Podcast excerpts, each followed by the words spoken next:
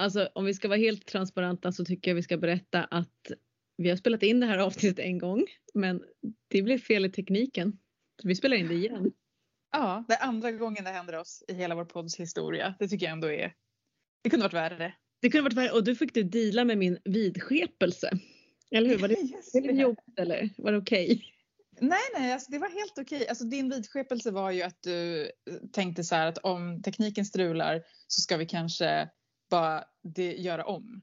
Även om vi skulle kunna lösa det liksom så bara, nej, det är, det är tecken. Typ. Ja, men det var lite så här för mycket motstånd och, och jag kände så här, men hallå vänta nu, utslängd två gånger nu när vi ska spela in och sen så att det inte lagrades inspelningen och sådär. Det var då jag började prata om järtecken. Mm, moderna järtecken. Men då fick mig att tänka att jag är nog ganska vidskeplig. Ja, alltså jag tänker att du nog, jag var ju lite mer så här bara, om du känner att det är bättre för dig så gör- vi det. Ja, men... eh, Ja, men jag fick eh, verkligen ta mig en tankeställare. Så här, men gud varför håller jag på så här? Det är ju bara ett tekniskt problem. Det, det, det löser sig. Jag bara går in i, i Help Center och löser det här. Men det var verkligen så här, bara, nej men det är nog kanske så att vi ska spela in det igen när du sa så. Men jag tycker att, så här, att ibland så känner jag precis det som du beskriver. Jag kan känna verkligen det här när det är så Mm. mycket motstånd att man bara okej släpp det här nu Elin Mm. och gå och gör någonting annat. För att Ja. världen vill inte att du gör det här just nu. Men jag hade inte alls den känslan av det som hände. Men jag menar så det räcker för mig att du har den känslan så tänker jag ju ja min intuition kanske bara inte var på lika mycket. Så, Nej. Det kanske är också så här, äh, jag känner mycket av den här eh, eh, kraften från eh, Sawain och eh, Hel och Haggan. Jag, alltid, jag tycker alltid att det är en ganska, ehm, eh, även om jag läng, vi har ju pratat mycket om att vi har längtat efter mörkret och längtar att gå in i att bli eh, omhändertagen av den mörka moden. Men, men, men vägen ner i underjorden tycker jag är ganska shaky. Alltså just nu, nu är vi liksom i början på november.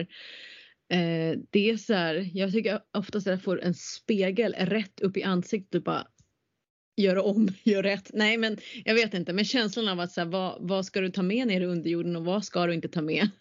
Mm. Eh, så att jag, jag är också lite skör eh, i, i, i min, i min, i min, ja, hela jag. Ja. Ja men jag, jag, I feel you sister. Alltså det är verkligen. Ja, jag, jag satt här och skulle ha lektion på mitt mugglarjobb, eh, lektion digitalt häromdagen och så fem minuter in i lektionen så sitter jag och typ sväljer ner gråt för att jag är en sån dålig, dålig matte till min hund. Och så måste jag bara så här skärpa mig och ha lektionen och bara okej. det här är inte rimlig reaktion. Jag, det här är någonting annat som pågår. Vad är det för spegling som, som Mm. är i mig just nu av att vara den, den dåliga moden. Den dåliga moden alltså. Ja.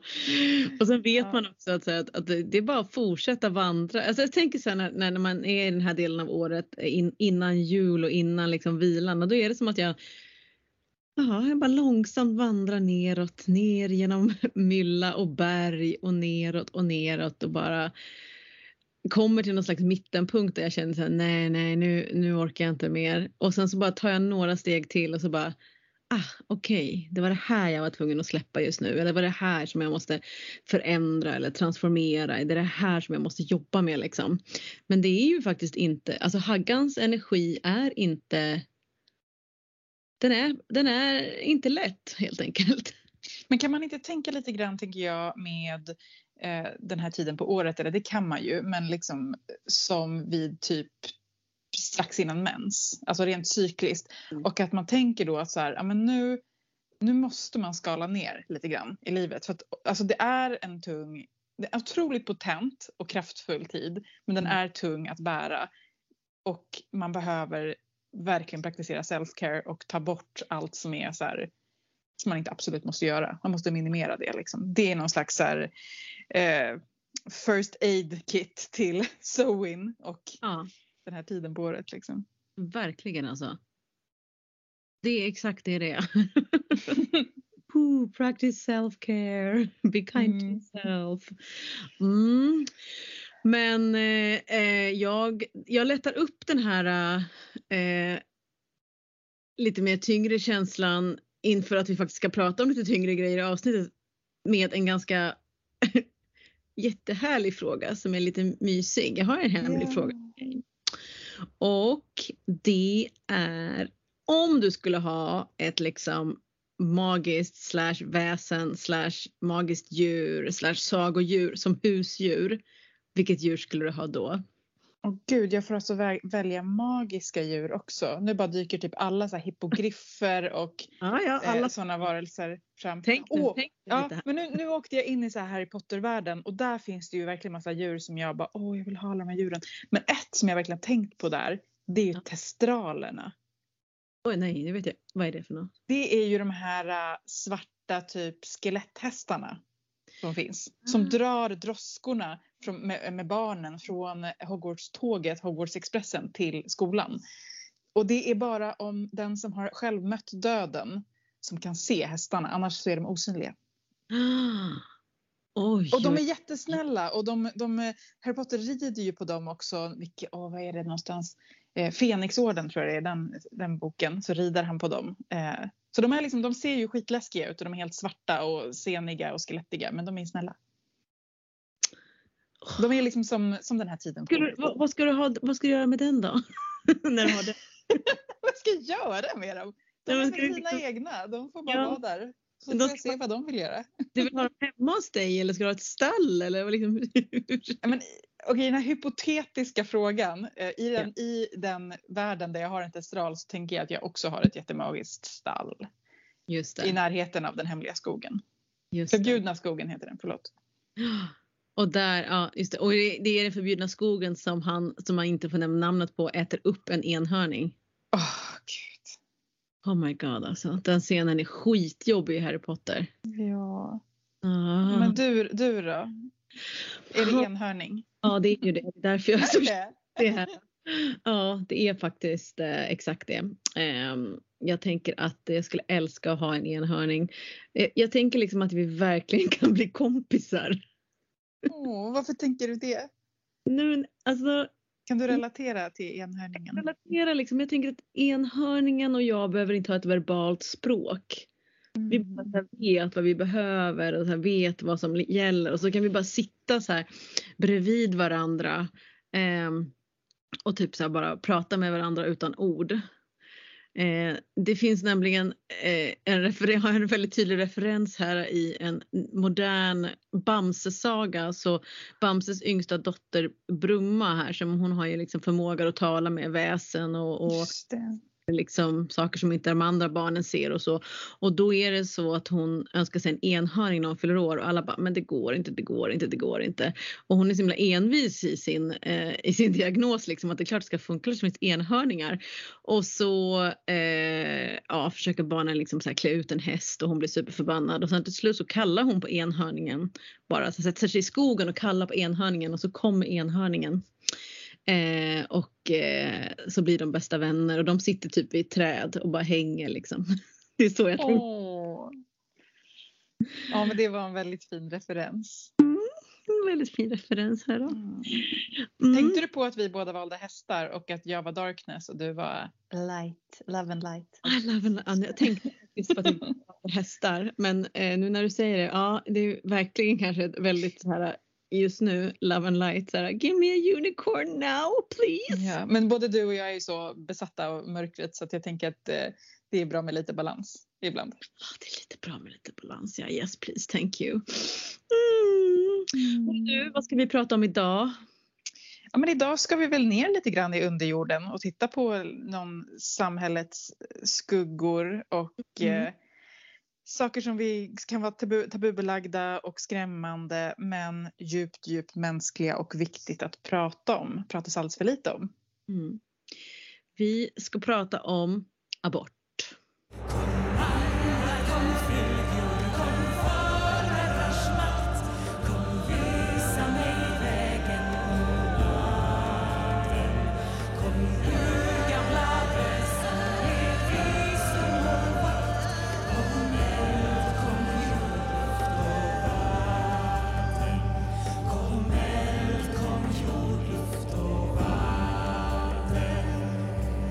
Då man säger så här, Eldin, om du och jag pratar om abort i podcasten Förmödrars makt så kan vi ju bara tänka att ingen eh, liksom har någon issue och undrar vart vi står i den frågan. Men om det är någon som bara kommer in och lyssnar rent spontant från början så är det kanske bra att säga att eh, det här avsnittet kommer absolut inte handla vare sig om det ska finnas abort eller inte utan vi är väldigt för att abort ska existera och måste finnas.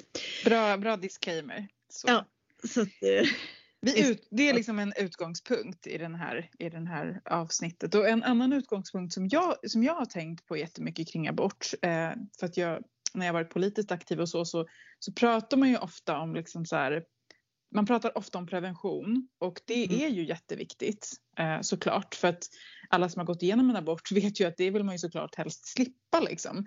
Eh, men jag tänker också att det är viktigt att bara, inte bara prata om abort som så ett misslyckande och som en så här, alltså det är, det är liksom att målet skulle vara att det aldrig händer några aborter därför att det kommer aldrig hända. Det är så länge vi har heterosexuella samlag med omslutande samlag så mm. kommer det liksom ske det, är, det finns liksom ingen preventivmedel, inget preventivmetod som är 100% säker.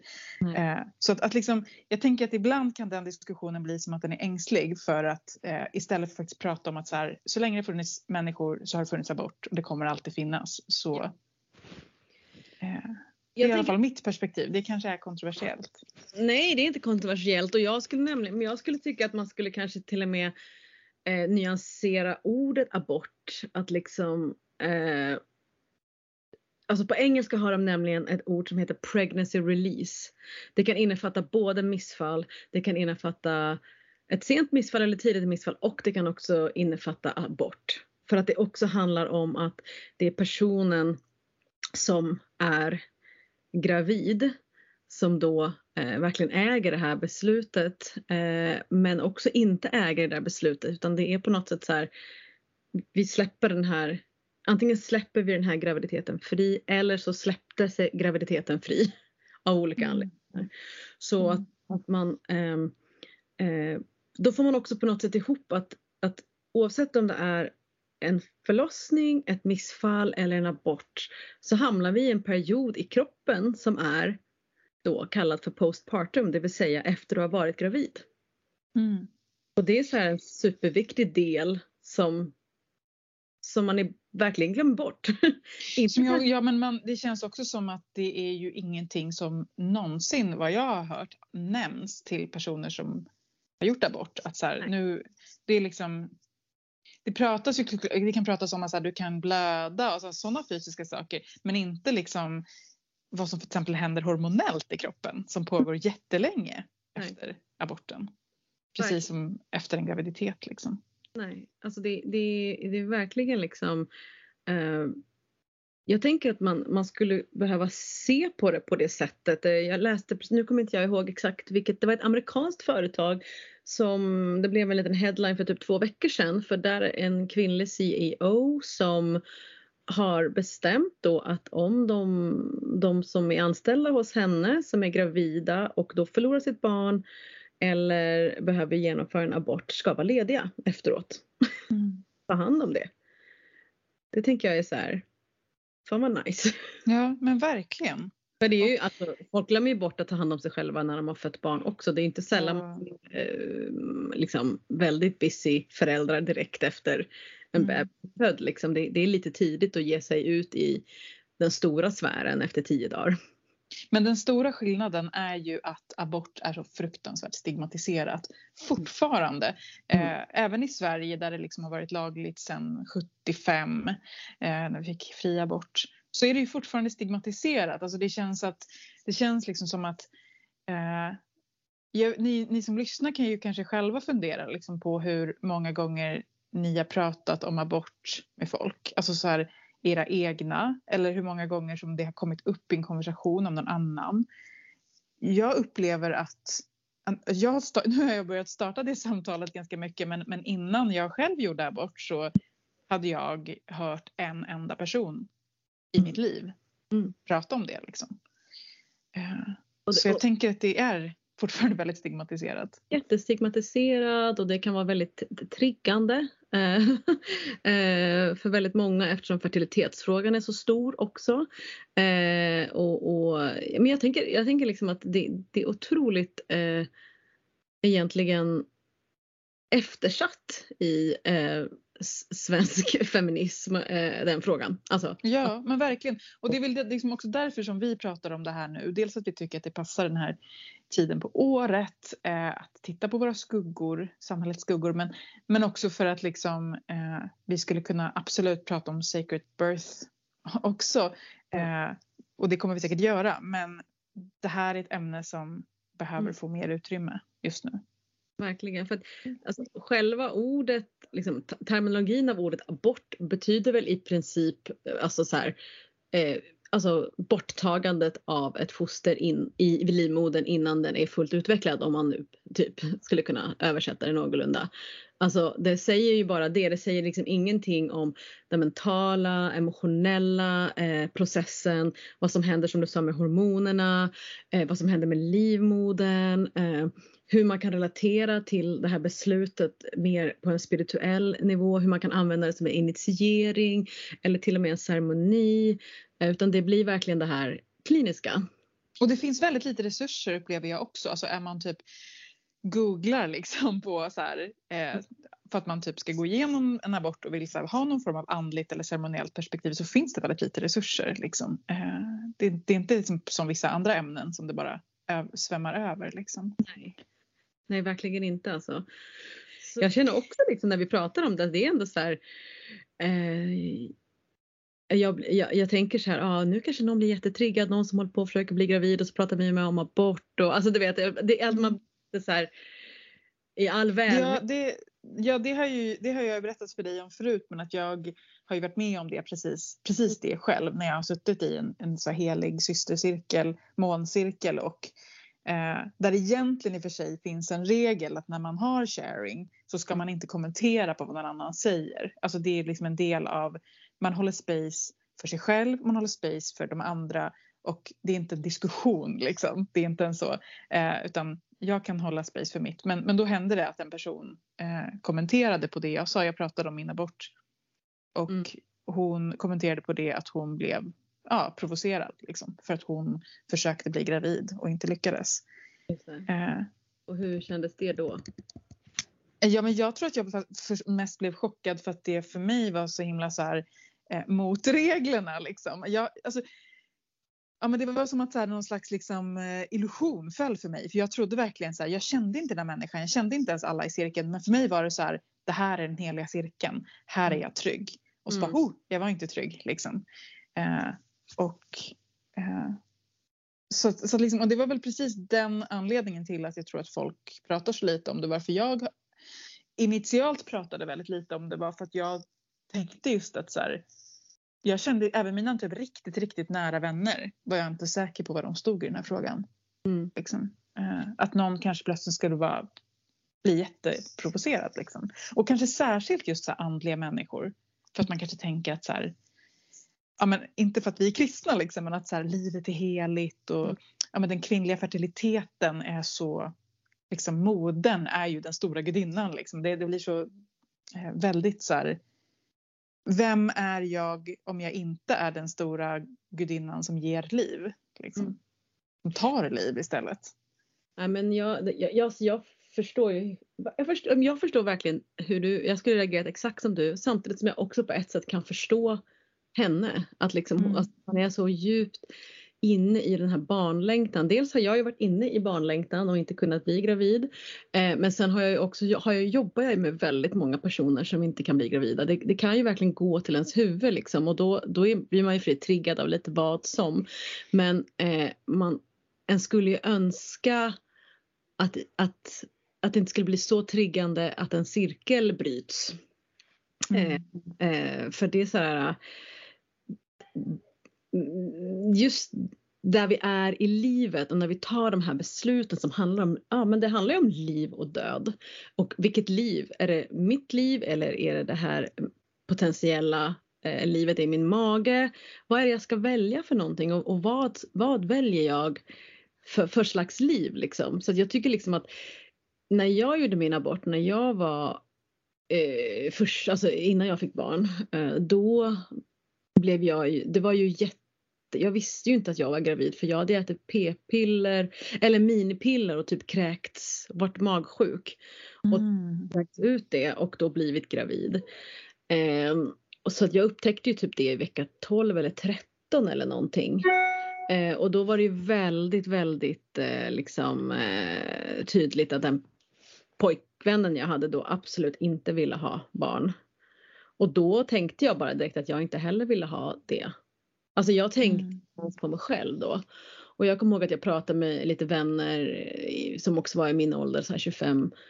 Och liksom, det var ju flera som hade gjort abort men man, vi pratade inte om det för vi ville inte gå in på det. Förstår du vad jag menar? Det är som att, det. Vi gör det bara och så tänker vi inte för mycket eh, på att vi har gjort det utan ja, det är väl ungefär som ett dagen efter piller. Men när du tänker tillbaks på det, känner du det som att, så här, att du inte riktigt hann med att göra valet själv? Att det liksom bara så här, ja. förväntades av dig eller liksom, tänker du att så här, det var ändå så det skulle bli? Eller? Alltså nu tänker jag att det var så det skulle bli men det är klart att tanken nu när jag har fått barn kan ju slå mig att jag skulle kunna haft ett barn som var liksom 17 mm.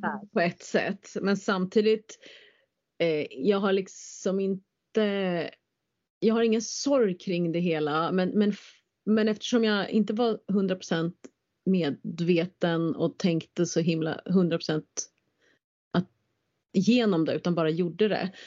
Eh, för det var så sent i processen och att sen skulle det vara för sent liksom.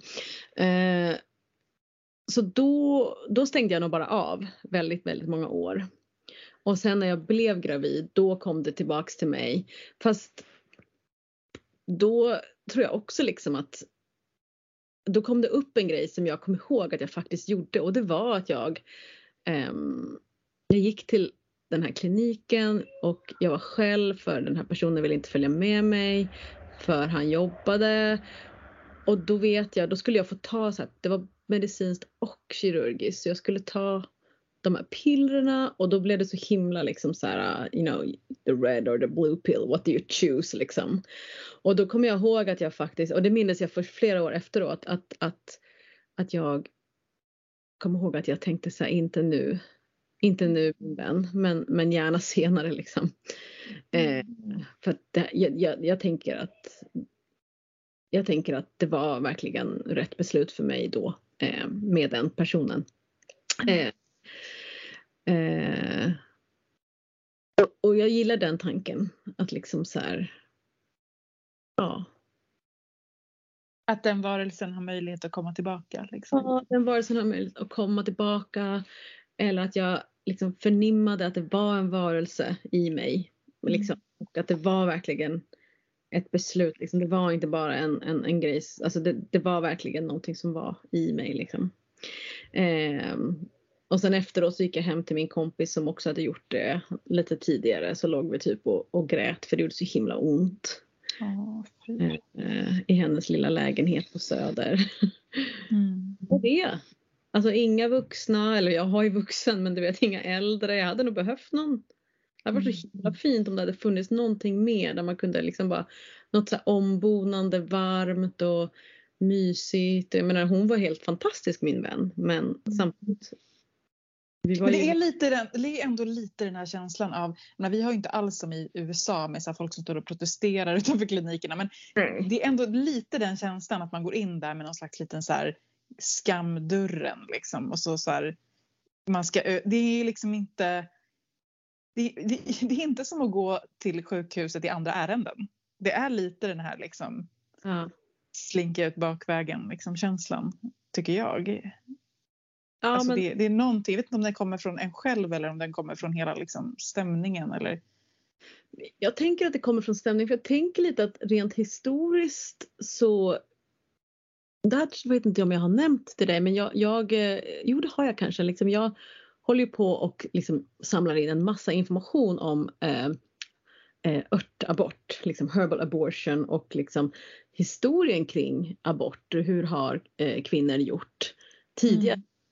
Innan liksom den här blodiga eh, förbjudna aborter, dö med galge i fittan, alltså, alltså illegala aborter. Alltså jag, jag mm. tänk, det, måste, det har ju funnits kunskap innan. Och du vet, jag bara går omkring biblioteken och frågar och det finns inte ens några böcker att fjärrlåna eller beställa. Mm. Det är som helt blank out. Mm. Men det är väl också för att det har varit olagligt så länge. Att liksom, om vi ens, menar, I många länder är det ju fortfarande olagligt. Liksom. Menar, ja. det, det här, vem ska skriva de där böckerna liksom, och bara våga säga det när man typ blir dödshotad i massa länder för att man pratar om det. Liksom. Jag menar, det är olagligt och blir olagligt igen. Och av den anledningen så känner jag känner så här, varför jag håller på att samla in den här informationen, varför jag tycker att det här är viktigt, även i ett land som Sverige, i Skandinavien, i Europa som har en liksom sund abortlag, bra. Ja, men Europa får vi ju verkligen så här inom parentes, för vi ja. har ju också typ länder i Europa som har en katastrofal.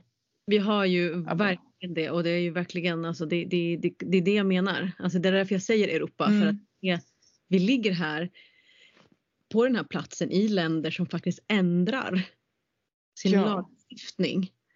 Och det är det här som jag känner att jag, jag, jag tycker att det här är superviktigt.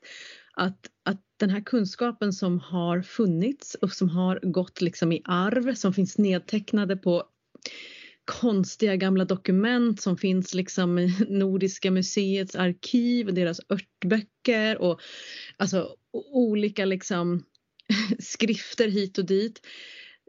Det, det är nog viktigt att vi har kunskap om vilka örter som kan hjälpa oss att kalla på blodet om vi inte vill bli gravida.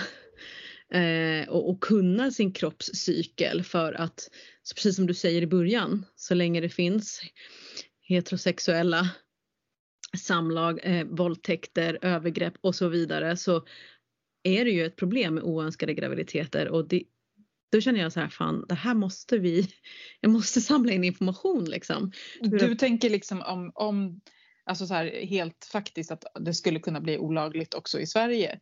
Och... Ja, men jag, det, är ju, ja, exakt, jag tänker faktiskt så, även om det är helt, låter ju helt, jag låter ju helt galen när jag säger det, men jag, jag bara känner att jag men jag tycker inte det. Jag tycker inte alls det är galet. Jag tänker att Alltså så här, jag tycker att det är naivt att förutsätta någonting annat. Mm. Jag tycker att det är historielöst att förutsätta någonting annat. För det är inte så länge sedan som det var helt ombytta roller mellan Sverige och Polen. Idag är det liksom typ totalförbjudet med abort i Polen. Ja. Även om, det var den 22 oktober, alltså det är bara ja, typ inte ens en månad sedan när vi spelade in den här podden som det här lagen kom. Och mm. redan har en kvinna dött. För att hennes, hennes eh, fostret var helt liksom superskadat och skulle aldrig kunna leva. Men hon var tvungen att bära det till förlossningen och fick blodförgiftning och dog. Mm. Och för inte så himla lång tid så åkte kvinnor från Sverige till Polen för att göra abort. Mm. Så det är liksom inte, jag menar i USA så är det ju också helt sjuka lagar som pågår just nu. Till exempel att i Texas att man inte får göra abort efter sjätte veckan. Mm. Och man får inte skjutsa någon till en klinik. Man får inte liksom vara i närheten av hjälpa den personen som vill göra abort. Man får inte, då är man liksom medskyldig. Du får inte utföra, alltså det, det är mm. riktigt läskiga grejer och jag tänker sådär att eh, mm, okej. Okay. Eh, eh, nej, det här, det här behöver vi ha för att vi behöver eh, if the shit hits the fan så måste den här uråldriga kunskapen finnas liksom. Även om den, bara för att det är örter betyder ju inte att det är så här, åh vad lätt och säkert och det är så himla så här, det är ingen fara alls. Liksom. Det, är ju, det kanske inte är lika farligt som att föra in ett föremål eh, som inte är steriliserat så att, eh, på så sätt, men det, du kan ju fortfarande blöda. Men kan man inte tänka lite grann på samma sätt som egentligen all örtmedicin tänker jag, att det är så här, eh, alltså varför vill vi kunna ört, varför vill vi ha kunskaper om örter och örtmedicin? Eh, det, det, är liksom, det är egentligen ingen skillnad på att ha kunskap om örtmedicin när det gäller abort som någon annan örtmedicin. Och det är liksom, precis som du säger, det betyder ju inte så att bara, ja men det är bara att dricka en liten kopp te, det är ingenting. Alltså det är så här, det är riktig medicin liksom, och det kräver kunskap och men, men varför skulle det vara skillnad på mm. aborterande eller mm. att kalla på blodet eh, örter än andra. Liksom. Det, att man har kunskap om någonting betyder inte att det bara är fritt fram och liksom testa Nej. sig lite fram om man, inte, om man vill ta hand om sin kropp. Liksom. Nej, nej, alltså man ska ju verkligen eh, jobba med någon som har kunskap liksom, om det hela. Eh, och, och att, att, känna till sin eh, fertilitets, eh, alltså sin menscykel och fertilitetsförståelse är ju en jättebra början. För då vet man ju Eh, alltså om man inte har p-piller eller p-stav eller något eh, spiral eller någonting, om man har sin menscykel och blöder varje månad regelbundet, då är det ju väldigt bra att bara förstå sin cykel för då förstår man också när den största risken är för ett oops, I got mm. Liksom, oavsett om man har kondom eller avbrutet samlag eller pessar eller vad man nu har. Liksom. Så, så är det ju en jättebra utgångspunkt. Men som du säger, det är fortfarande inte 100% säkert. Eh, men en väldigt, väldigt bra början. Så det, men den... du är ju ett exempel på det. Du åt ju till och med p-piller och blev ändå liksom. Ja men precis. Så, ja. Exakt liksom. Ja, eh, nej men så det, det, det, det, tänker jag är sådär, ja men eh, hmm. det är också en ekonomisk fråga som typ i USA. Mm. Hur dyrt som helst eller eh, ja, alltså det, det blir ju dyrt liksom och då vet man ju vilka kan genomföra säkra aborter och vilka kan inte genomföra säkra aborter. Det är ju återigen då den good old klassfråga. Mm. Um, så det, det är ju Nej, det, det, är riktigt, det är riktigt läskigt liksom att, att länder som har haft abort eh,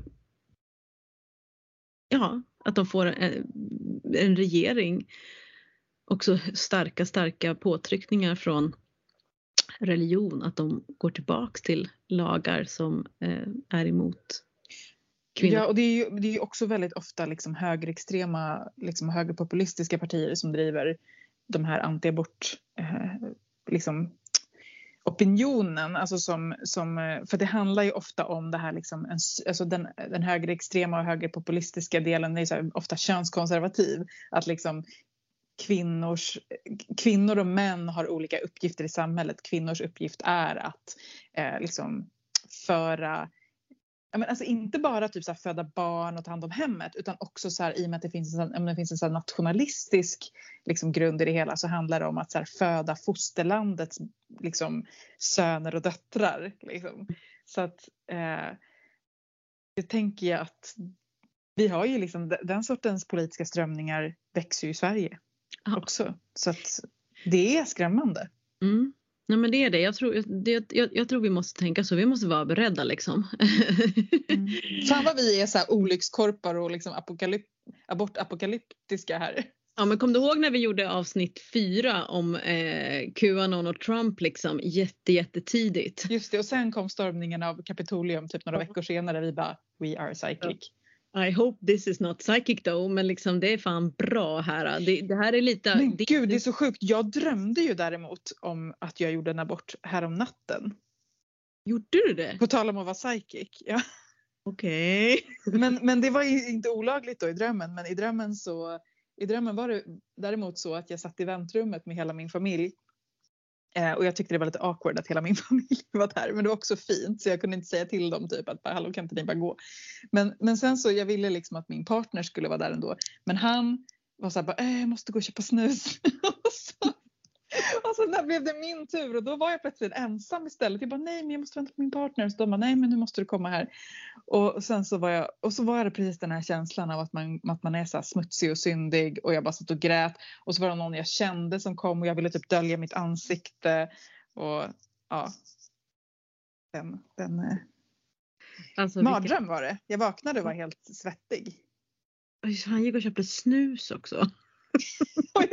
alltså, jag tror inte att det är en dröm om så här, jag tror inte att det är så direkt kanske en sån övergivenhetsgrej liksom. Jag tror att, men, men eh, kanske också någonting om det här att man känner sig fett ensam. Alltså även om man har en partner så är det så här, ja men det är ändå jag som måste gå igenom det här liksom. Det men... är liksom ofrånkomligt väldigt ensamt och precis som döden och alla mm. andra sådana här stora initieringar. Liksom, att man, you have to go through that portal alone. Liksom. Men jag tänker Eldin, jag, jag vet ju att du har, du har ju gått igenom två aborter och de aborterna är ju väldigt, väldigt olika. Alltså det, det är ju samma sak som har skett eh, om man nu ska vara rent så här krass. Ja, det är ju medicinskt liksom. Typ. Men det är ju två helt olika upplevelser. Jag vill gärna att du berättar om dem. Ja, men jag vill också berätta och tack för att du berättade förut också. Jag tänker att det är att vi försöker väl du och jag här liksom ja, men, sätta igång ett öppnat samtal för alla. Liksom. Eh, att våga dela med sig mer. Men min första abort så var jag drygt 30 så det är typ 10 år sedan. Och eh, jag var väldigt liksom, ny på den här prästinnevägen. Jag liksom hade börjat på den men det var inte alls som nu att jag har liksom, så värsta communityt så här, av folk som bara kan sluta upp och hålla en ceremoni. Liksom. Uh, och det var en, ja men det var ganska så här, det gick ändå rätt lugnt till till att börja med. Jag visste att jag inte ville behålla eh, barnet. Jag, jag ville inte ha barn liksom. Jag har aldrig velat ha det och det var ett misstag som hade hänt liksom. Och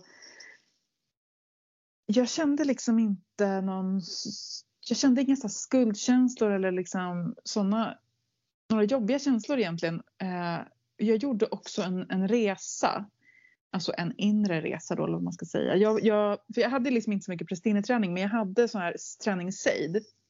Och liksom mm. att kunna resa andligt till andra världar och så. Eh, så jag gjorde en resa till, till min livmoder och hälsade på min, med det här varelsen liksom. Som fanns där. Och eh, eh, den var så himla så här. Det var så himla fint möte och inte alls något så här förebrående utan det var verkligen så här, den varelsen var helt förklara med att jag är inte här för att komma in i den här fysiska världen. Det är inte varför jag är här. Det, var liksom, det visste både du och jag från början. Från början typ. Och det var också så himla coolt på tal om drömmar därför att den varelsen kände jag igen från tidigare drömmar. Eh, så här, som jag haft liksom återkommande genom hela livet. Så jag vet inte om du har det men så här, det finns karaktärer i drömmar som inte finns i verkligheten men som dyker upp i drömmarna. Ja, ja, de är som lite väktare i drömvärlden. Ja, exakt så. Så man bara, åh, där är du igen liksom. Och så var det typ den varelsen jag mötte. Så jag bara, åh, men har du kommit in här liksom? Ja, men jag är så ledsen för att det har varit så fint att liksom ha dig hit, men alltså det, det funkar inte. Nej, nej, nej, jag vet, det är inte därför jag är här. Eh, och så liksom hälsade vi på varandra och det var jättefint allting liksom. Eh, vad som inte var så fint däremot var själva aborten, för den var verkligen så här jävligt blodig och smärtsam och bara så här omagisk. Eh, och jag hade liksom inte alls, jag var verkligen inte förberedd på ont du skulle göra. Jag känner typ att jag blev ljugen för faktiskt och det är ju verkligen så budskap jag vill sprida. så här, eh, du gjorde för sig en kirurgisk abort som gjorde jätteont men det här var ju en medicinskt, det var bara piller. Och det gjorde så fruktansvärt ont att jag svimmade och kunde liksom inte typ existera förrän jag fick massa morfin. Och sen blödde jag i en månads tid. Bara liksom. Jag mådde, och jag fortsatte må så fruktansvärt illa och svimmade flera gånger under den där månaden. Av bara liksom. Ja, vad var det nu var. Eh, var verkligen helt liksom på tal om postpartum och vara liksom. Eh, Nej, men alltså det är, ja. det är så verkligen brutal eh, historia tycker jag. Ja men det var verkligen så här, och just det här att inte vara förberedd på det, att folk var så här, eller folk, sjukvården, de var ju först så här bara, men du kan göra den här hemma om du vill, du får med dig de här tabletterna hem. Mm. Och jag hade bara någon sån, på tal om magkänsla, jag hade bara hell no, hell mm. no, det kommer jag inte göra typ så här, det här är, nej. Också för att jag, ursäkta men alltså det är jättehärligt om folk vill göra saker hemma och att man har rätt till det. Men jag känner så här att det är ett sätt att spara pengar också för vården. Att mm. liksom, att inte ta det här på allvar. Eh, mm. att liksom så skicka hem folk. Om, om jag hade varit hemma och inte haft tillgång till morfin. Jag vet inte vad som hade hänt liksom. Det var, jag, jag tycker att det är liksom, vilka andra krämpor ska man skicka hem folk liksom och som är så här blodiga och smärtsamma liksom. Nej, för då, eh. då är det ju bättre att det finns, alltså då, då, då, då är det ju bättre att det finns ett beslut som är då hemmaabort. Precis som det finns hemmaförlossning. Att så här, vill du göra det hemma då har du tagit det här beslutet innan och då kan du ha vidtagit åtgärder liksom som är att så här okej okay, men vad händer om jag får jätteont? Kan jag komma in då? Så här, ja men då kommer du in och så kan du ha ditt crew hemma. Du har förberett liksom värsta mm. så här, mm. Snacks och, och, filmer och filtar och liksom så här, eller vad du nu om du vill vara he hemma själv liksom. Men då skulle man ju kunna ha eh, men att gå från ensam på sjukhus till ensam hemma utan någon mm. Ingenting liksom. Ju... Ja, men jag, och jag tänker också att liksom, ska man, alltså när, de, när de sa till mig att jag kunde göra det hemma så sa de så här, det känns typ lite, lite mer än mensvärk. Mm. Det var det jag skulle fatta beslutet på. Och det är ju faktiskt inte sant. Jag har hört så många andra som har haft så här ont också. Det tycker jag är så här. Tar ju en magsårsmedicin i princip. Som, som man stoppar upp i fittan. Liksom. Ja, alltså det är ju more or less liksom. Nu ska, nu, nu ska gulkroppen dö. Ja. det är ju alltså det, det är stor grej. Det kan ju gå mycket, mycket smärt, mer smärtfritt till. Verkligen. Men alltså det är helt omöjligt att veta för jag gjorde, det var en väldigt tidig abort. Så mm. det borde inte ha gjort så ont men det gjorde det liksom. Så, ja, nej men det var liksom, det var verkligen en jättelång process efteråt. Det var liksom innan allting var fine. Efteråt, jag mådde dåligt i ett halvår. Alltså mm. som, som jag fortfarande liksom. Och jag tror inte att det var, och det var också inte förrän jag liksom verkligen typ gjorde ceremonier kring det här. Och verkligen började prata om det. Som jag liksom, som den, det traumat som det var liksom började släppa. Uh, och det var ju liksom ja, åratal efter. Men, men det som jag ändå fick till mig när jag liksom var i den där, när jag liksom gick igenom det, det hela. Det var ju alltså att jag kände det som att det var en initiering. Liksom. Uh, mm jag kände att det var en initiering i livets och dödens mysterier. Att, att livet växer inom en och att eh, fatta ett beslut om död. Och att liksom det är en del av gudinnan. Både mm. livet och döden. Och att möta det i sig själv är liksom en initiering i ett mysterium som inte går att läsa sig till. Liksom. Mm. Och jag var väldigt, väldigt eh, ledsen över att det inte fanns någon liksom ceremoni för det. Liksom. Att, att, så här, att jag inte liksom kunde så här, men nu, jag, jag, är, jag är gudinnan av liv och död just nu. Mm. Liksom. Utan jag skulle bara vara en eh, misslyckad tjej på, i en sjukhussäng. Liksom. Det kändes inte, det kändes inte liksom rätt för vad det var som hände. Liksom. Um. Nej, det, det, det, men det här är ju ett, ett stor, det är ju en stor eh, problem att det bara blir det här kliniska men det är ju också så här, jag menar sjukvården har ju så få resurser för att göra på något annat sätt men de skulle kunna samarbeta med andra aktörer. Alltså mm. man skulle kunna verkligen liksom eh, bland annat det som vi pratar om nu, att prata om det och att liksom så här, eh, att det blir kutym att så här, ah, men nu ska eh, Rebecka göra en abort. Okej, okay, men då åker vi hem till henne, vi kollar vad hon vill ha, vi är där, vi liksom så, alltså att det, mm. Då kanske jag kanske ändå säger så här, nej men jag vill vara hemma själv liksom, men, men då har liksom mina vänner ändå varit liksom och pratat och kanske kan Kanske kan sjukvården ringa och kolla hur allting är efteråt. Kan man liksom ja, ta en, ett jag vet inte, hylla, hyll, hylla det här beslutet så att man... Ja, men åh, där sätter du fingret på, på det tycker jag. Det är det det jag tror inte ens att jag vågade säga de orden. Alltså jag tänker att det liksom finns någon skam i mig och någon rädsla för att trigga någon. Men jag, jag kände att jag skulle behövt bli hyllad för ja. att, det, att liksom, det, det, här kan jag också ibland tänka att så här, nej men jag, jag kan ibland störa mig på ordet pro-choice därför att ibland känner jag liksom att det är inte bara själva valet utan det är faktiskt också handlingen i sig. Att så här, det här, jag vill, liksom, jag vill att, att den här saken som händer just nu, det här mm. livet som kom och försvann, den saken, inte bara valet jag gjorde utan händelsen i sig vill jag hedra. Liksom. Ja. Inte som eh, ett så här, okej, okay, i andra länder är det olagligt men låt gå då i Sverige typ. Utan så här, mm. eh, det, men, men jag känner själv när jag säger det nu att det är så här, gud får man ens säga det liksom. Men jag tänker ur en gudinne, liksom, en gudinneandlighet och, och vi, vi menar allvar med att gud, gudinnan även är den mörka. Så måste man liksom våga vara med den, det mysteriet också. Dödens mysterie. Ja. Och, och, eh, I kroppen. Mm. Och dödens mysterium i kroppen, återfödelse av sig själv.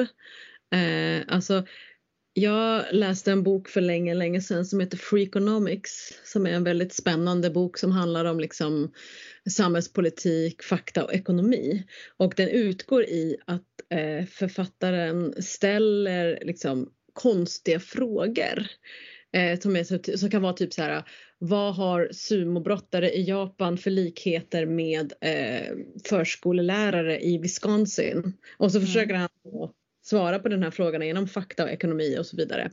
Eh, och den är liksom väldigt, väldigt eh, eh, på ett sätt lite så här, haha vad rolig, men bakom varje av de här kapitlen så kommer det otroligt mycket samhällskritik. Och det finns ett kapitel som handlar om eh, eh, abort och de, de, stater i USA som har laglig abort och de stater som då har olaglig abort. Och så har han då gått in på faktastatistik kring eh, brottslighet, missbruk, eh, eh,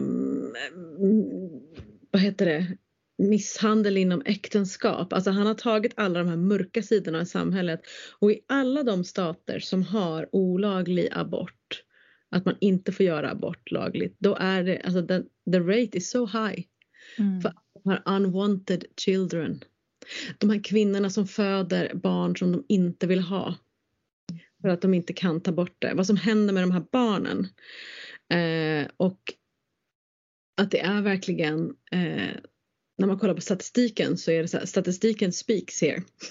Mm. Kan du ta hand eh, kan du inte nära och ta hand om dig själv och det här barnet så blir det verkligen svårt. Det kan ju vara så att man själv tänker att nej jag kan inte ta hand om det här barnet men sen kanske du vet samhället sluts upp och man får hjälp och så går det jättebra.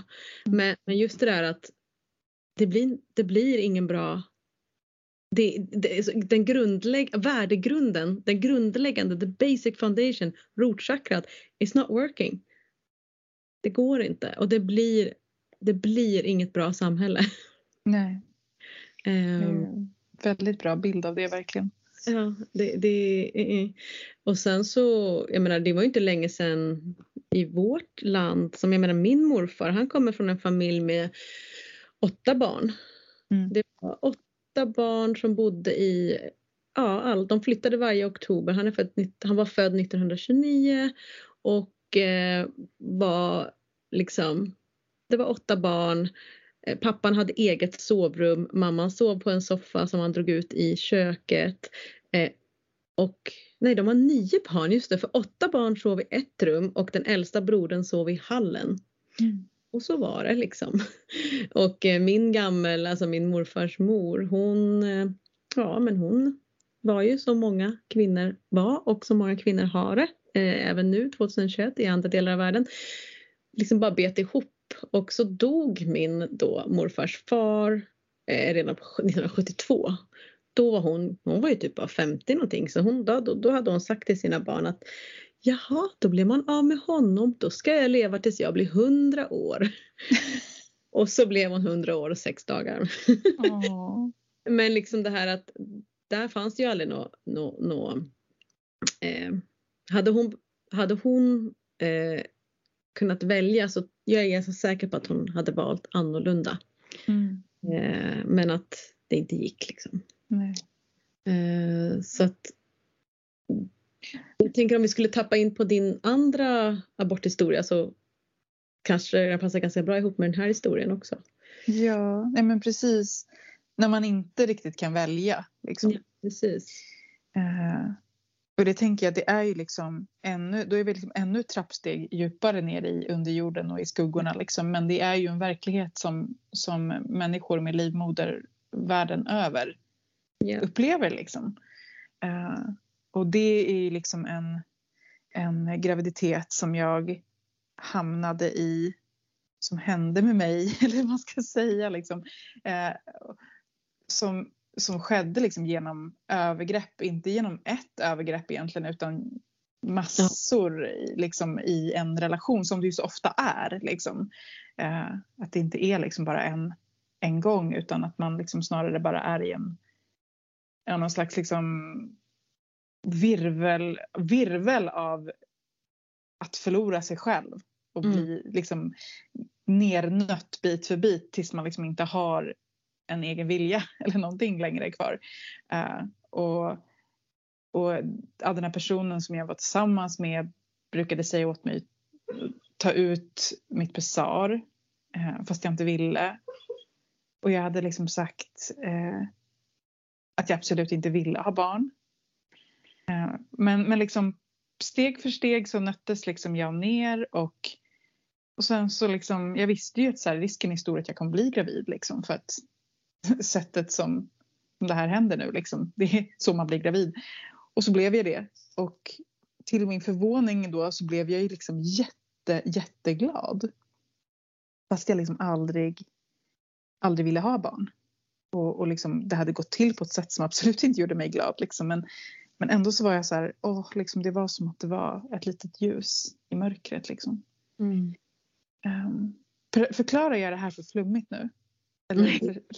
Nej, alltså jag tänker så här, eh, är man, är man nednött uh. så är ju liv någonting som är fantastiskt. Man vill ju att det ska, alltså man vill ju bara, en, en hundvalp, en, en, en, ett rådjur, en hästföl, en bebis, alltså någonting som lever som mm. inte är så jävla hemskt. Så det, är ja, klart. men det var verkligen så. så mm. Allt i mitt liv var så jävla hemskt. Mm. Allt. Eh, liksom själva den man jag levde med. Va, min vardag, mina nätter, mina dagar. Och så kommer liksom ändå den här varelsen och, och bara är så här helt 100% ljus. Liksom. Mm. Eh, och, så att liksom, det var så här, ja men det är klart att jag ska behålla det här barnet. Liksom. Eh, och, och så gick det några veckor. Liksom. Det gick inte jättelång tid men det gick ju liksom ändå, ja det gick några veckor liksom och, och det jag tror att jag, jag tror inte egentligen att allt det här, den här situationen blev värre. Jag tror bara att jag såg den på ett sätt som jag inte hade gjort innan. Jag hade blundat för den, jag hade bara liksom bitit ihop och men nu när jag liksom bar den här varelsen inom mig så blev det som att jag såg på honom med en moders ögon och liksom också började lyssna på hur han pratade om barnet och hur det skulle bli och bara visste så här, det här får inte hända liksom. Mm. Det här, den här människan får inte bli pappa åt mitt barn. Det liksom det skulle vara att döma det här barnet till ett liv av rädsla. Och mm. jag och barnet skulle behöva leva på flykt liksom. Mm. Och, eh, och liksom, ja, det, var, det, bara var, det var som en sån fruktansvärd insikt. Jag bara så här, jag måste göra bort. Det är bara så. Det är det absolut bästa jag kan göra för det här livet liksom. Och i typ samma stund som jag insåg det så insåg jag att så här, men vänta, jag håller på att försöka rädda det här barnet från en situation som jag tror är farlig och bara superdestruktiv. Varför i helvete räddar inte jag mig själv också? Mm. Och det var liksom det är så konstigt. Det är som att, någon, det är som att liksom bara någon drar bort ett skynke från ögonen. Liksom.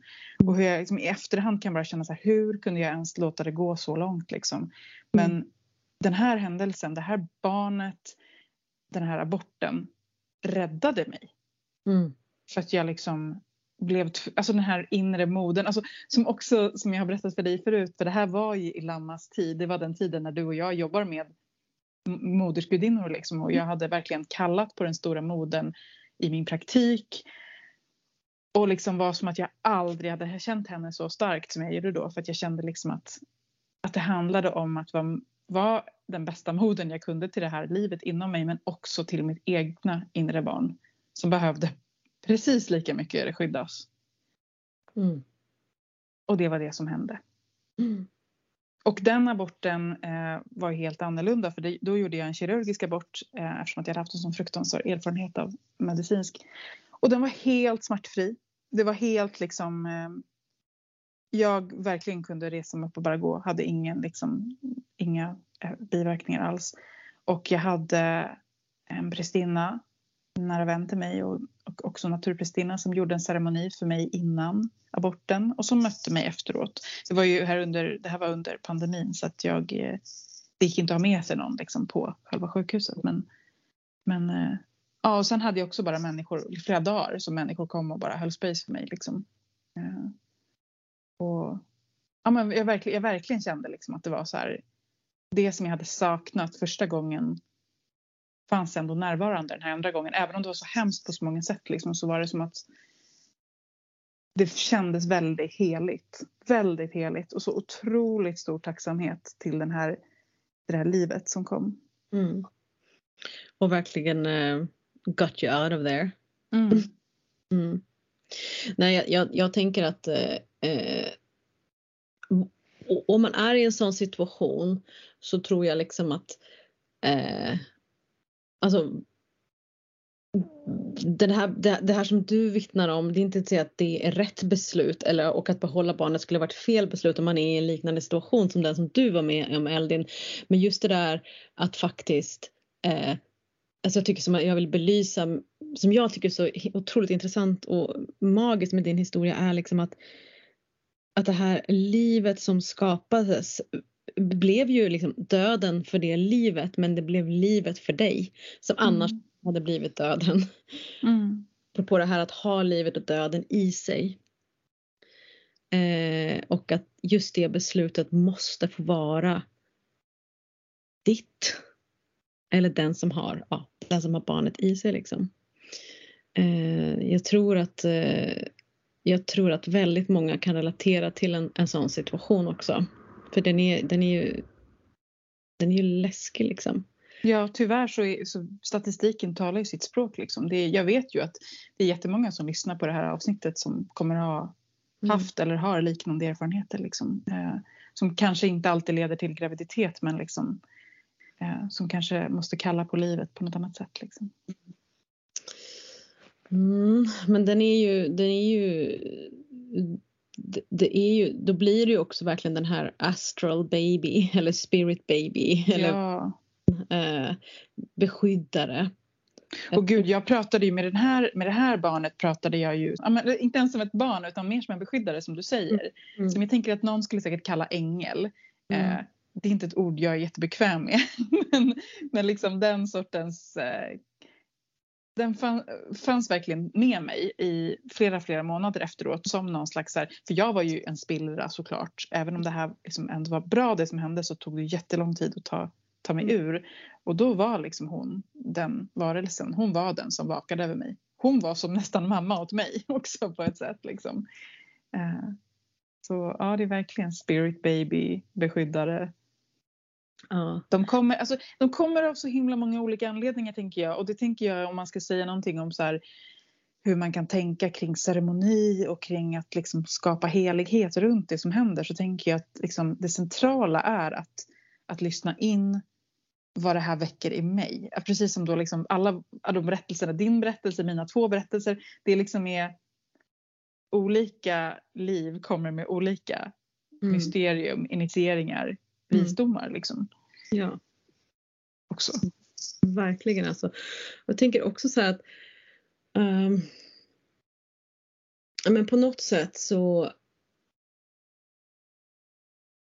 så, så, så, landar jag lite i det här. Liksom det här. Jag, jag, tycker på något sätt att det är så himla um, det är så orättvist med lagstiftningen som om man nu, nu får jag prata lite här om om kvinnor och män.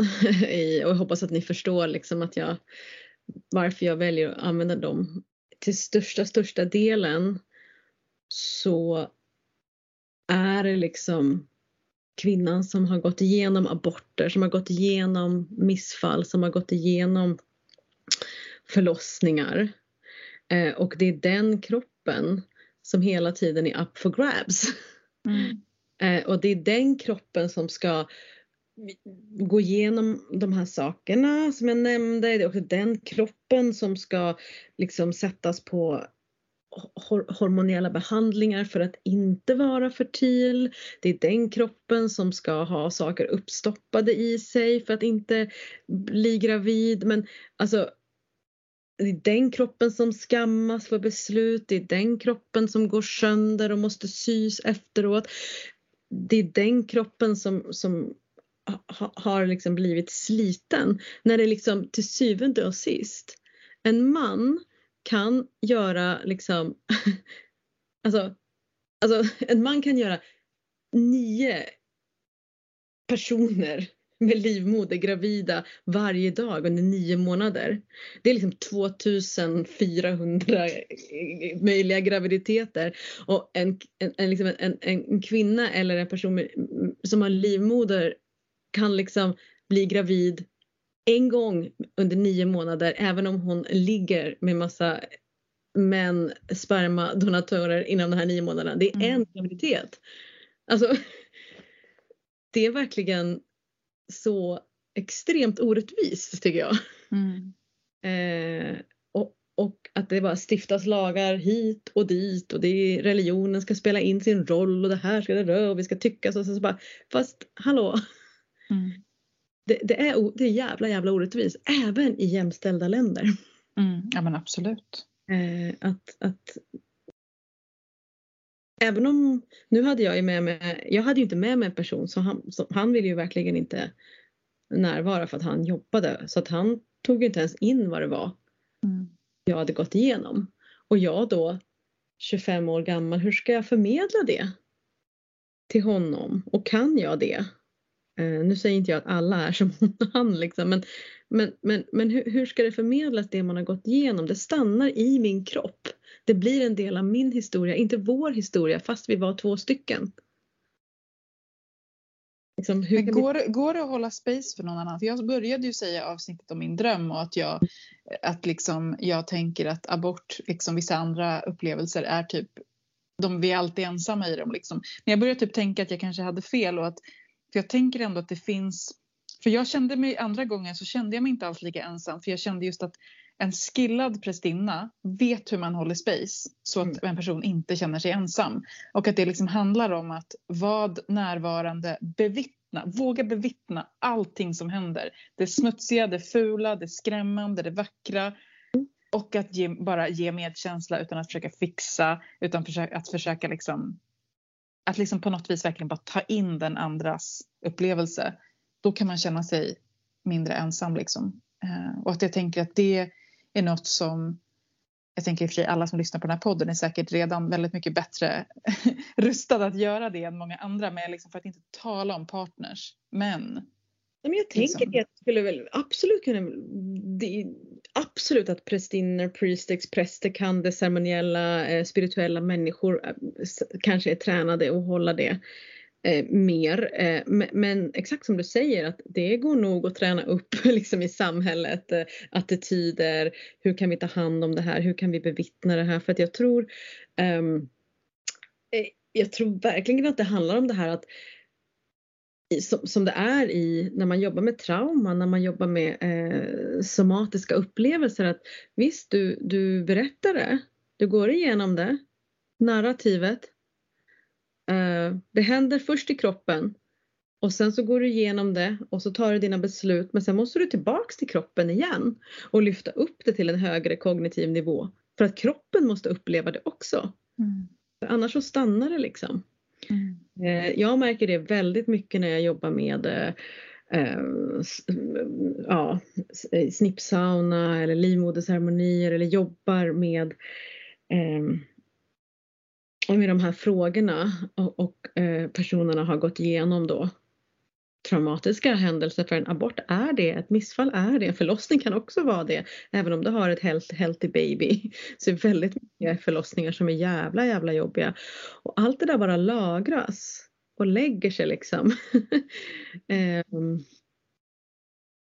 i olika delar, det behöver inte vara i livmodern, det lägger sig i andra delar i kroppen också. Liksom. Det stannar upp där så att jag tror det är superviktigt det där även om det kanske är en one person upplevelse att göra det så kan man ju sen lyfta upp det, få bli bevittnad, sedd, hörd, eh, sina behov tillgodosedda liksom.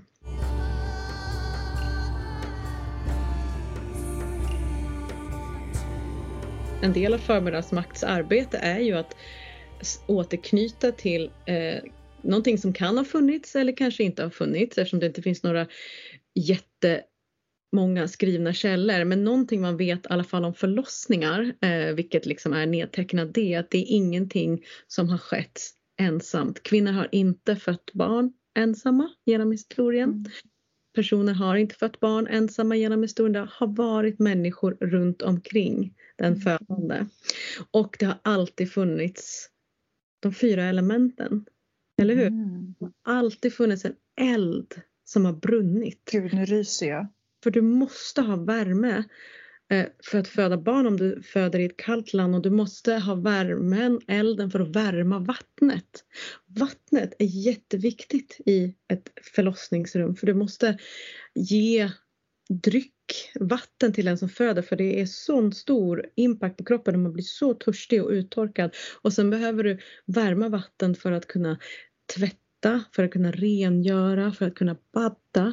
Du behöver ha ett rum som har jättemycket luft så att du kan andas. Det kan inte vara liksom i ett rum där, där det nästan ja, där du inte har något luftgenomdrag för du kan inte andas. Du behöver otroligt mycket luft i lungorna för att du och det här barnet ska ta sig igenom portalen och sen behöver du vara på en trygg plats.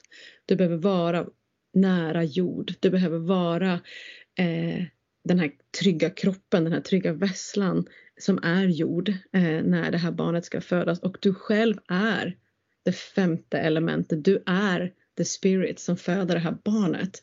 Och den person som tar emot det här barnet, det heter jordemoder av en anledning för att den personen tog emot barnet och jordade barnet. Mm. mm. Så att jag kan tänka mig att att det här finns ju nedtecknat och då kan jag tänka mig innan det blev så otroligt olagligt att göra sådana här saker så har det nog funnits människor med när man har valt att göra en pregnancy release eller en abort. Mm. Mm. Gud vad fint att tänka på det här med elementen och att liksom tänka sig att man kanske kan... Det finns så lite nedtecknat kring pregnancy release och abort för att liksom mm. det är så stigmatiserat och olagligt så men att kanske som du säger i källor kring förlossningar kanske man kan få ledtrådar till och, och uppslag till hur man kan hålla space mm. kring abort också. Det finns ju en nedtecknad och det är ju han hoven Innocentius eh, den tredje, andra, åttonde, jag kommer inte ihåg nu, jag kan kolla upp det. jag är så dålig på nummer. Nej men det är han, han, han är ju känd för att ha dragit igång häxprocesserna liksom. Eh, men han förbjöd ju Alltså det var ju, han förbjöd ju att barnmorskan skulle ta emot barnet eftersom det måste vara eh, en god kristen person som ska ta hand, ta mm. om barnet. För om det är fel person så blir barnet liksom i kontakt med djävulen och när då den här barnmorskan som ofta var en kvinna eh, tog emot barnet och så jordade, jordade liksom moder jordade barnet mm. så eh, var det ju inte liksom den himmelska fadern som välsignade barnet. Så det, det tyckte han var helt fel och började liksom skapa problem för dem att ta emot barnet och han han gjorde mycket grejer den här snubben. Han sa ju också att eh, för fram till då 1482 så hade eh, kvinnor eh, i liksom Europa, alltså fram till att, att man kände fosterrörelserna, alltså innan dess så, så fick man, då var det inget barn. Alltså mm. då var det ingenting som fanns där ännu utan det var liksom fram till att, och det känner man ju lite olika men ungefär någon gång vid 12 veckor. Mm. Eh, och då var det en själ, då var barnet besjälat. Men det, så kan det inte vara va, Eldin? För att då betyder det att det är kvinnan som avgör detta och så är det mm.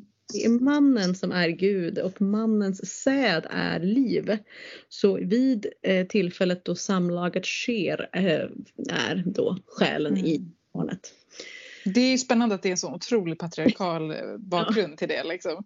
Exakt. Den så då, då blir det ju liksom, ja okej, okay. och sen kan man ju bara tänka att jaha. Och så har vi våran favoritera upplysning på det. Så att. Ja, där, där är verkligen där liksom all folk, alltså så här, folktro eller så här, folklig kunskap ansågs som vidskepelse och allt som var kvinnligt kodat var mm. liksom i, i dualismens värld så är det på den vidskepliga mm. eh, polen medan förnuft och vetenskap är det manliga. Liksom. Mm. En sak som jag vill lägga till angående bara lite snabbt här, eller snabbt och snabbt, men bara som ett litet tillägg till hur man också kan tänka kring det här med örter och abort. Alltså mm. det kan vara så att vi behöver inte gå in vi ska inte gå in på alltså att prata om eh, örtabort eller liksom att få bort eh, det. Det, det, liksom, det blir det går inte att prata om säkert i en podcast. Vi kan nämna det, men det som jag kan nämna som jag känner ändå är någorlunda liksom säkert, det är det här att faktiskt um, att jobba med sexmagi, att jobba med fertilitetsmagi, att jobba med den magi som eh, liksom så här, som faktiskt kan gå att göra om man, om man tror att man är eh, gravid eller vill liksom bara inte alltså jag vill, inte vill bli gravid så kan man ju jobba med daglig magi som att så här, jag säger ja till mitt blod. Jag säger ja till att blodet ska komma. Eh, istället för att vara eh, rädd för att bli gravid mm. så kan man också liksom säga ja till att jag ska blöda. Ja till att eh, ehm, jag ska liksom ehm, eh, ha en, eh, vad heter det, sex positive, icke skammad njutning och sexualitet. Jag ska inte behöva gå omkring och vara rädd för att vara gravid eller rädd för att göra en abort. Eh, så att liksom på något sätt också tänka det här liksom att så här, att ditt ja handlar om att ja till blodet och inte gå och vara rädd, att hålla tillbaks hela tiden. Eh, mm. och att det faktiskt finns saker som exempelvis är en grej som jag då har gjort lite research om som jag tycker jag kan nämna här och det är det här mm. att Oops, händer lite här nu, någonting hände, kondomen sprack, eh, du blev osäker och kanske av olika anledningar inte, inte känner att du kan ta ett dagen efter piller. Eh, du kanske precis har gjort det utan, eller liksom din psyke kanske blir helt kaotiskt. Eller så är det kanske bara så här, okej okay, men jag, jag vet inte, det kanske är så här att om jag blir gravid så kan jag behålla det här barnet men egentligen vill jag inte. Alltså det är lite så lösa gråzoner här.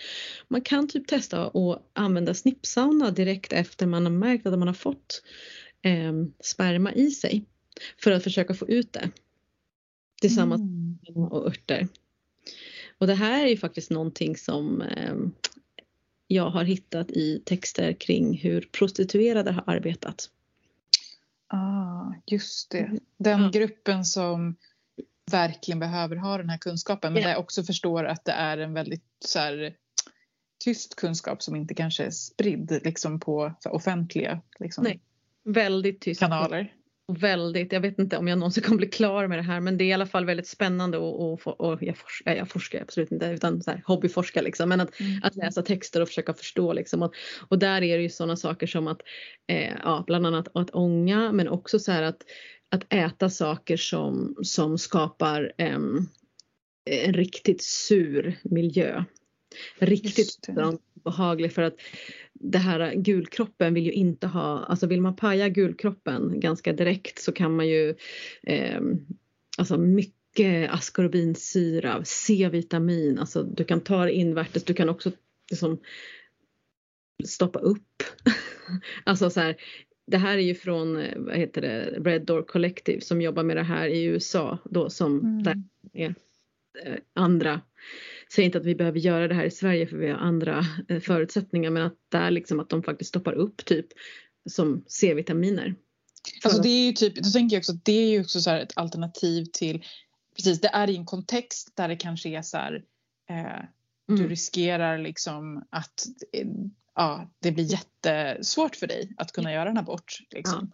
Ja, att det är för Medans, eller att ja. det blir liksom straffad. Alltså, det, är inte, det är inte liksom så här något, jag antar att det liksom inte är något som man bara gör för att säga åh det är en kul grej liksom. Så här vill jag testa. Nej, nej, Utan, gör, nej, absolut inte som en kul grej utan det är liksom sådär alltså de prostituerade har ju inte haft något val liksom. Eh, men Liksom så att, att, få ut sperman, alltså squeeze it out, tryck ut det, försök att liksom gå på toaletten efteråt, squasha ut det, eh, ånga eller försök liksom att eh, kanske ta en sån här squirting bottle som är en sån här mjuk flaska med typ varmt ljummet vatten med salt i och bara tryck till för att skölja ur. Eh, eller liksom använda någonting då ehm, eh, ja, vitamin C eller, eller citronjuice. Liksom, du, du, förstår ju att det sticks. Mm. Så det är ju verkligen det. Det är ju inte någonting som, eh, som... Nej men alternativet som då ja. kanske är en, o, liksom en, en jätteosäker abort senare är ju sämre. Liksom. Ja. Det är ju det liksom och sen så finns det medicin man kan ta också för att paja gulkroppen men det är i alla fall så liksom att vi vill du vill ju liksom och om man ups liksom har fått sperma i sig på grund av anledning så är det så här shit jag vill bara få ut det här nu och jag vill mm. inte ha en bra miljö i vaginan där spermier kan trivas eftersom när det är surt, vilket är fittans liksom, utgångsläge, då kan ju spermier bara överleva liksom 3 till 7 timmar. Till skillnad när det blir basis när man är i fertilt fönster när de kan leva beroende på ålder då 3 till 7 dagar. Mm. Så det är därför liksom man bara bort liksom så att äh, ähm, Ja, men, men du, det, det, här, det här Red Door Collective som du, nämnt, som du nämnde, vad är liksom, vilka, vad är, vilka är det? Ja, Red Door Collective är en gerillarörelse av barnmorskor och birthworkers och doulas som jobbar då i de stater där eh, abort är olagligt. De eh, kan, eh, de kan samla in pengar till att någon ska få genomföra en abort. De gör annars liksom aborter i hemmiljö, eh, antingen medicinskt eller med eh, örter. Eh, det finns ju också någonting som, blev, som var jättestort eh, fram till att abort blev först lagligt då i USA. På 70-talet så hette det menstrual extraction. Och det är ju liksom eh, att, man, att man suger ut man suger ut liksom eh, man skapar en, en mens genom att suga ut det. Det, det är ett mm. ingrepp liksom. Mm. Det var ju någonting som faktiskt var väldigt populärt. Alltså att man faktiskt kan, så som en dammsugare fast inte riktigt dammsugare. Det gör ont men man liksom suger ut det. Mm. Eh, och de har ju den här kunskapen och sprider det liksom och det är verkligen så här man går in på deras hemsida så står det bara så här This website is under construction, please enter your email um, and we get back to you. Och sen så, mm. så gör man det så får man information. Det är väldigt hemligt. Mm. Ja, det är klart. De, de är väldigt liksom eh, eh, generösa med sin kunskap och, och eh, det är också så att ehm, mm, att vad jag har förstått, jag pratade med en kvinna därifrån och hon berättade att det är just det där som du nämnde med skammen. Att är det någon som har gjort en abort eller två aborter då finns det så himla mycket skam i att man faktiskt är gravid igen och att man inte vågar gå till kliniken. Mm. Och, och, då gör, vill man gärna göra det. Och de gör ju det bara det upp till vecka åtta. Du, det där tänkte jag på senaste aborten jag gjorde där det var som sagt en situation där jag inte riktigt hade haft något val i liksom, hur jag blev gravid. När jag, när jag då sitter där och liksom, av gynekologen får frågan så här, ah, har du funderat på att kanske börja med ett preventivmedel? Mm. Ja. Vilket känns som att, sitter man liksom 40 år och får den frågan liksom. Det, på, alltså det, det är så här, mm. ja, apropå, jag, kan relatera till att inte vilja gå dit en andra gång. Liksom. Nej, men det, det, finns, det, det, fin, det, finns någon sån liten underton även i Sverige. Mm, absolut, absolut. Ja, men eh, jag tänker att jag, kan, jag lägger ut de här länkarna och jag kan lägga ut eh, på vår hemsida en massa länkar till några fina andra podcasts på engelska där de pratar om det här. Man kan få mer information om man är nyfiken och sådär. Men, men verkligen, det är ingenting Alltså jag och Eldin säger inte att ni ska göra det eh, hemma nu men däremot läs på, samla information. Eh, ja, ja, nu vet ni att jag håller på och samlar in information in case in, if the shit hits the fan så att säga. För runt om oss så växer det saker som vi kan använda. Vildmorot, vinruta, Eh, alltså det finns starka härliga örter som man kan använda men det, det, går inte bara som du säger också, det går inte bara att plocka dem för typ vildmoroten den är svinlik vildpersiljan som är jättegiftig. Så att you know, mm. det, det, är faktiskt inte bara och, och, men däremot ju fler vi är som börjar samla in information desto bättre. Mm. In case. Och om inte just in case så är det väldigt fint att den här bortglömda delen av eh, ja, kvinnohälsa ehm, eller abort eller pregnancy-hälsa finns nedtecknat. Eftersom det inte går att låna några böcker på bibblan.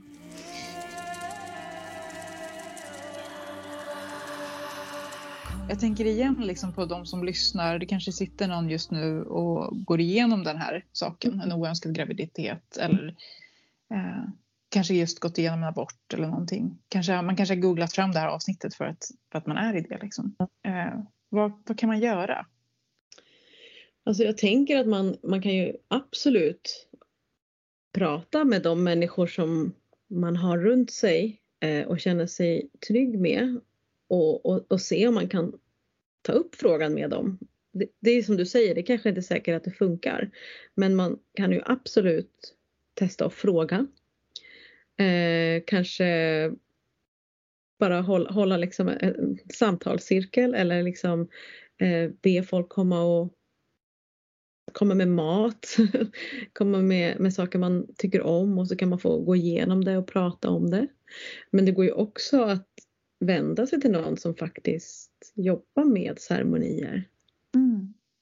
Jag tänker också det om man, om man känner liksom att, så här, att man faktiskt inte vet om, om det kommer vara ett tryggt hållande. Liksom, så, eh, så tänker jag liksom att, att, att det, kanske, det finns liksom människor som, mm. som verkligen kan göra det. Liksom.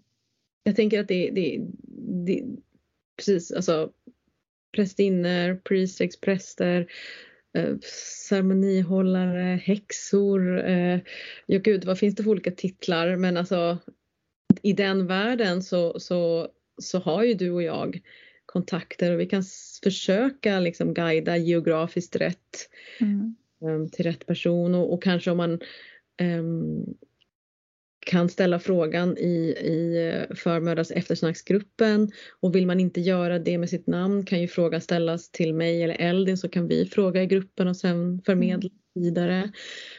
Um, vi har ju också startat en annan grej för våra Patreons som är på Mother och Crone level. För förut så kunde vi ju inte så jätteaktiva i, i förmiddagsmakt eftersnacksgruppen. Det är mer ni som snackar med varandra sådär men, men på Patreon på den nivån så har vi funnits tillgängliga via Patreons app Discord. Men den bara inte funkar. Så nu har ju vi startat samma system för Patreons på lite högre nivå eh, från 120 kronor i månaden eh, fast på Facebook. Men precis, så man kan mm. liksom Alltså det är en grupp, det är en liten grupp, alltså i och med att den gruppen består bara av mig och Ruby och de som då är patrons på Mother och Crow nivå. Så det, det är liksom inte en öppen grupp för alla möjliga. Nej. Utan det är en liten grupp eh, och där svarar vi, jag och Ruby, ingående på era frågor. Ja. Så vill man liksom fortsätta det här samtalet med oss mm. så kan man göra det där mm. om man vill vara med och stötta podden från 120 kronor i månaden och uppåt. Ja, precis. Um, så apropå, apropå Patreon som stöttar oss är det dags för Völvans spådom från dåtid till nutid till framtid. Vi älskar och tackar er Patreons från djupet av våra hjärtan. Tack, tack, tack. Puss, puss, puss. Ni är otroliga. Så en av de saker som vi gör för att hylla er, det är ju att varje vecka så drar vi en utav er som blir föremål för völvans spådom. Låt völvan tala. tala. Alva Werner Tack för att du är vår Patreon och den här spådomen är till dig. Tack Alva. Den som kom till mig när jag gick med ditt namn var en fjäril. Eh, en fjäril som hade stora vingar med liksom som så ögon på, på vingarna liksom som ser ut som ögon i färgen och så hade den så långa, lite, lite håriga spröt. Och eh, ja, men alltså det, det första man liksom det första som kommer till mig, som jag tror det kommer till de flesta när man liksom möter fjärilen, är ju den här metamorfosen som fjärilar liksom, som är utmärkande liksom för dem. Att, att vi tänker på fjärilar som de här vackra varelserna liksom med, med vingar i alla möjliga färger. Men fjärilen är ju lika mycket larven. Det är liksom samma varelse men också inte. Alltså det är det som är metamorfosens magi. Att att vara samma men ändå inte utan att ha liksom på ett sätt dött och återfötts i den här lilla puppstadiet som är kanske som att gå ner i underjorden och bara mm. ligga ihopkurad. Lite ide kanske. Och, och, och, det som kom till mig ganska snabbt också liksom med fjärilen var eh, runan Dagas. Som, eh, som liksom ser ut som en fjäril. Jag vet inte alla som lyssnar kan se framför sig men det är som som två stycken spetsiga den mot varandra som om man ritade en fjäril med väldigt raka linjer bara. Så ser mm. runan Dagas ut. Och, eh, och ordet, liksom, namnet på runan kommer ju från, från dag just. Dagsrunan eller gryningsrunan när det blir dag.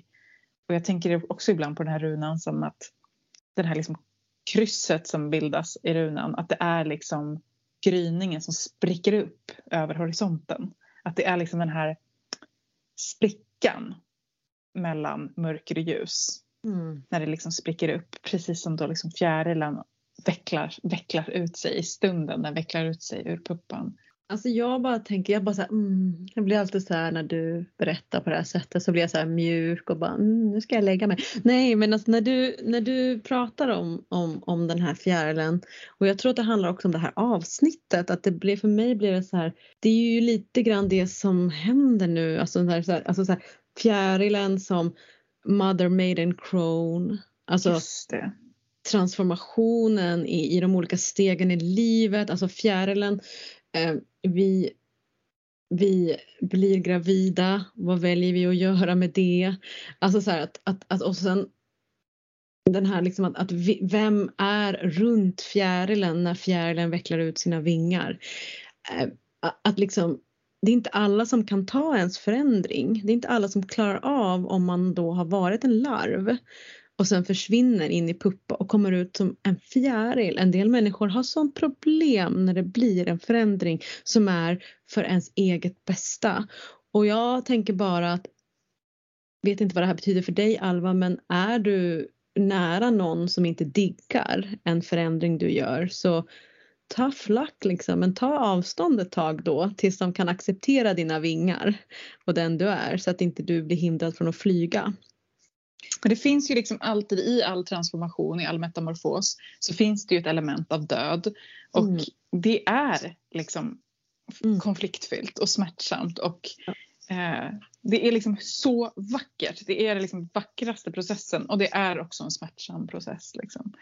Eh, Jag också att Dagas, runan, apropå gryning så tänker jag också att Dagas är lite som en lite som en sån här ficklampa som bara åh, här var det damm i hörnet. mm. In liksom och där liksom, där finns det någonting. Att att- ljuset också liksom gör att man blir tvungen att se saker Ja, som man Exakt. kanske helst inte vill se. Ja, exakt. Så Ja. tänkte jag, vad fint Eldin, tack så mycket. Och tack Alva. Mm. Tack Alva. Och tusen tack eh, alla ni som har lyssnat på det här avsnittet. Det var ju lite av ett tyngre avsnitt men väldigt viktigt. Men vi lovade ju det i början av hösten. Vi lovade att det här skulle bli en, en mörk och häxig och mycket döden. Så eh, det, det är det som oftast saknas i, i de offentliga samtalen. Så då får vi liksom bara väga upp med och vara helt super, Yes. superdödsiga. Verkligen alltså. Vi ska vara superdödsiga och som sagt eh, eh, vi ska inte lova någonting som vi inte kan hålla Eldin men, men, men vi, vi finns som sagt i Mother Crone-gruppen för er som vill tala med oss och jag och du är nog ganska säkra på att den här otroligt fina eftersnackgruppen på förmiddagsmakt kommer finnas där för varandra för det är väldigt högt i tak i den gruppen och det är vi så tacksamma för. Så Ja, och, sku, och skulle det inte vara högt i tak så går ju du, du och jag in och modererar det så snabbt vi bara kan. Så vi försöker ju hålla spacet där även om inte vi alltid går in och aktivt deltar i samtalet. Nej, vi är alltid där. Vi är väktare. Mm. Ja. Men du, eh, tack för allt som du har delat och Ja, eh, tack själv för allt du har delat och för spacet du har hållit. mm, jag tänker att eh, vi kanske ses i underjorden om ett tag om jag kommer ner hela vägen. Mm. Eller så kanske vi möts halvvägs och så går vi ner tillsammans till Haggan. Dricker en kopp te.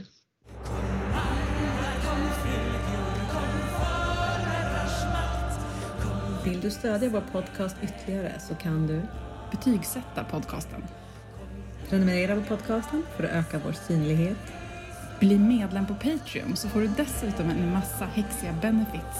Gå in på patreon.com slash formodrarsmakt. Och vill du ta del av ytterligare samtal med likasinnande, bli medlem i Facebookgruppen Förmödrars makt eftersnack.